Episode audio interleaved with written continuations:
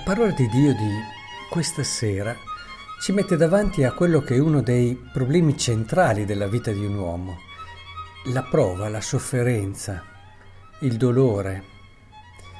Dove sta la maturità del credente?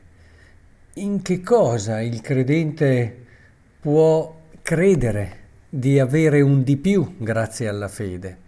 Perché c'è chi pensa che io devo pregare perché così mi allontano le prove, le difficoltà, le sofferenze, ma è questo quello che ci dice il Vangelo? Direi che dalla prima all'ultima pagina del Vangelo si dice esattamente il contrario. I credenti non sono preservati dalla difficoltà e dalla prova.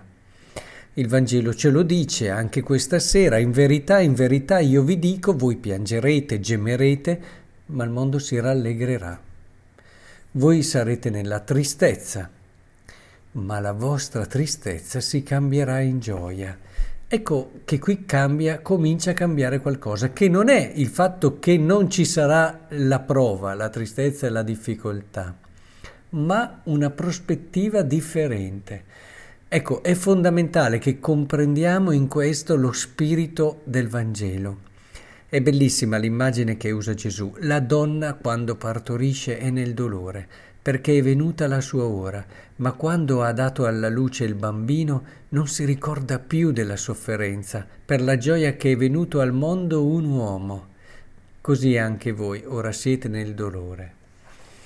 Ma è questo ma, cioè noi perché dobbiamo pregare? Perché non arrivino le prove?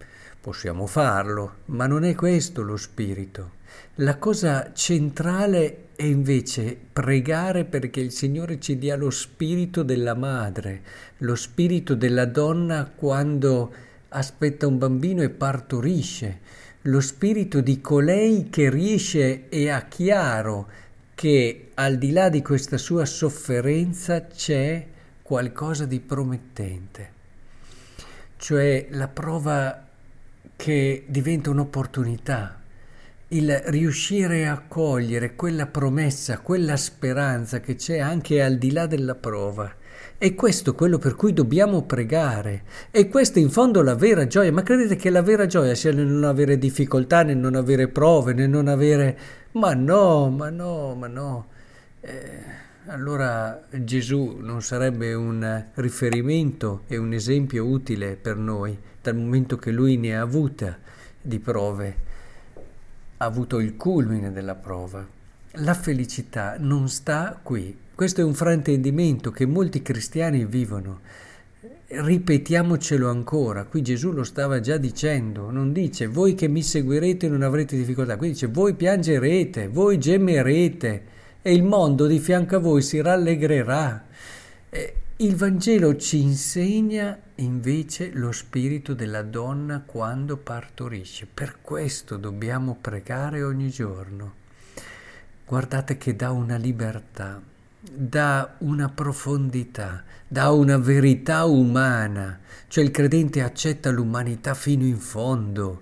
Non è che voglia vincere da angelo, preservato da ogni, vuole vivere l'umanità con le sue contraddizioni, con le sue difficoltà, con le sue prove, ci vuole entrare fino in fondo, fino a coglierne, grazie alla fede, la verità profonda che ti manda oltre alla stessa prova.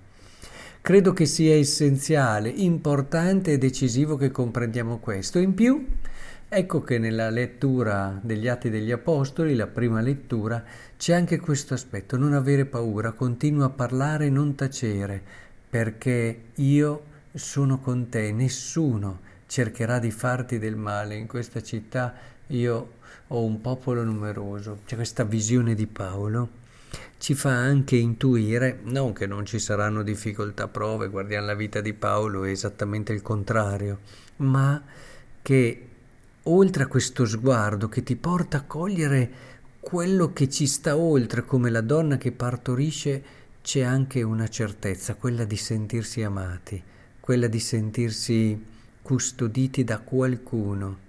Lo abbiamo visto in più di un'occasione, quando si è nella sofferenza, il sentire che c'è qualcuno che condivide con te, che ti ama, che ti rassicura, che ha cura è tutta un'altra prova. Ecco, c'è anche questa dimensione molto vera, molto profonda, che se non ci fosse la prima sarebbe troppo poco, ma che eh, se ci fosse la prima senza questa direi che mancherebbe un aspetto essenziale e fondamentale. Occorre quella profondità e verità che ci aiuta a guardare oltre, a cogliere ciò che si apre, quell'opportunità profonda, ma è importante anche quella tenerezza che ci consola, che ci rassicura, quel calore paterno e materno che è proprio di chi è amato da Dio.